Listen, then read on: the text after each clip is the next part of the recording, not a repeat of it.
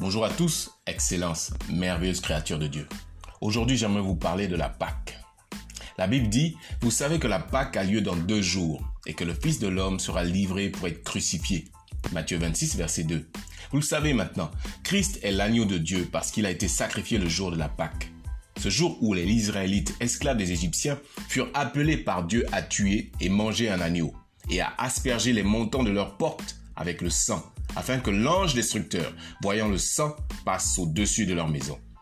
Grâce au sacrifice de Christ, pour ceux qui vivent en respectant et en mettant en pratique la parole de Christ, il n'y a plus rien à craindre d'un quelconque ange destructeur.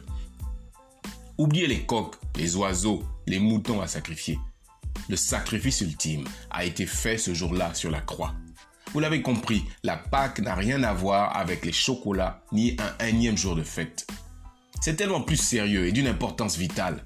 C'est le plan de Dieu pour sauver celui qui croit et devient disciple de Jésus. Voici une prière pour accepter Christ par la foi et être sauvé. Répétons-la ensemble. Seigneur Jésus, j'ai besoin de toi. Merci d'être mort sur la croix pour mes péchés. Je t'accepte comme mon sauveur et mon Seigneur.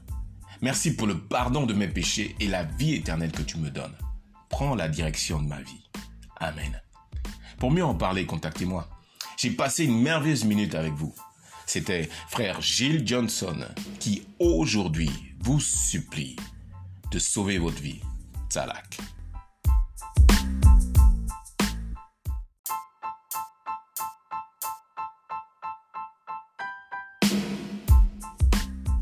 Bonjour à tous, Excellence. Aujourd'hui, j'aimerais vous parler d'un vêtement. La Bible dit Réjouissons-nous et soyons heureux et rendons-lui gloire. En effet, c'est maintenant le mariage de l'agneau. Celle qu'il a choisie pour lui s'est faite belle. Pour vêtements, elle a reçu un habit de toile fine, brillante et pure. La toile fine, ce sont les actions justes de ceux qui appartiennent à Dieu. Apocalypse 19, versets 7 à 8, dans sa version Parole de vie. Ce verset nous parle de comment sont habillées les personnes qui auront part aux réjouissances dans le ciel avec Jésus. C'est vrai, le port d'un vêtement renseigne sur le statut de la personne, son style de vie, sa personnalité aussi. Mais surtout, nous renseigne sur le type de cérémonie à laquelle on doit prendre part. Vous l'aurez compris, ce vêtement, ce sont des œuvres, de bonnes actions dictées par Dieu. Ces œuvres, c'est maintenant qu'il faut les accomplir. Ce vêtement, c'est maintenant qu'il faut le confectionner. Voulez-vous être invité à cet événement? Alors habillons-nous, mon frère, ma sœur. Oui, mais comment vous direz? Eh bien, en obéissant à la parole de Dieu, en mettant en pratique ses recommandations. Habillez-vous, non pas de suffisance ni de prétention ou d'orgueil. Habillez-vous plutôt d'humilité pour endosser votre responsabilité de travailler à votre salut.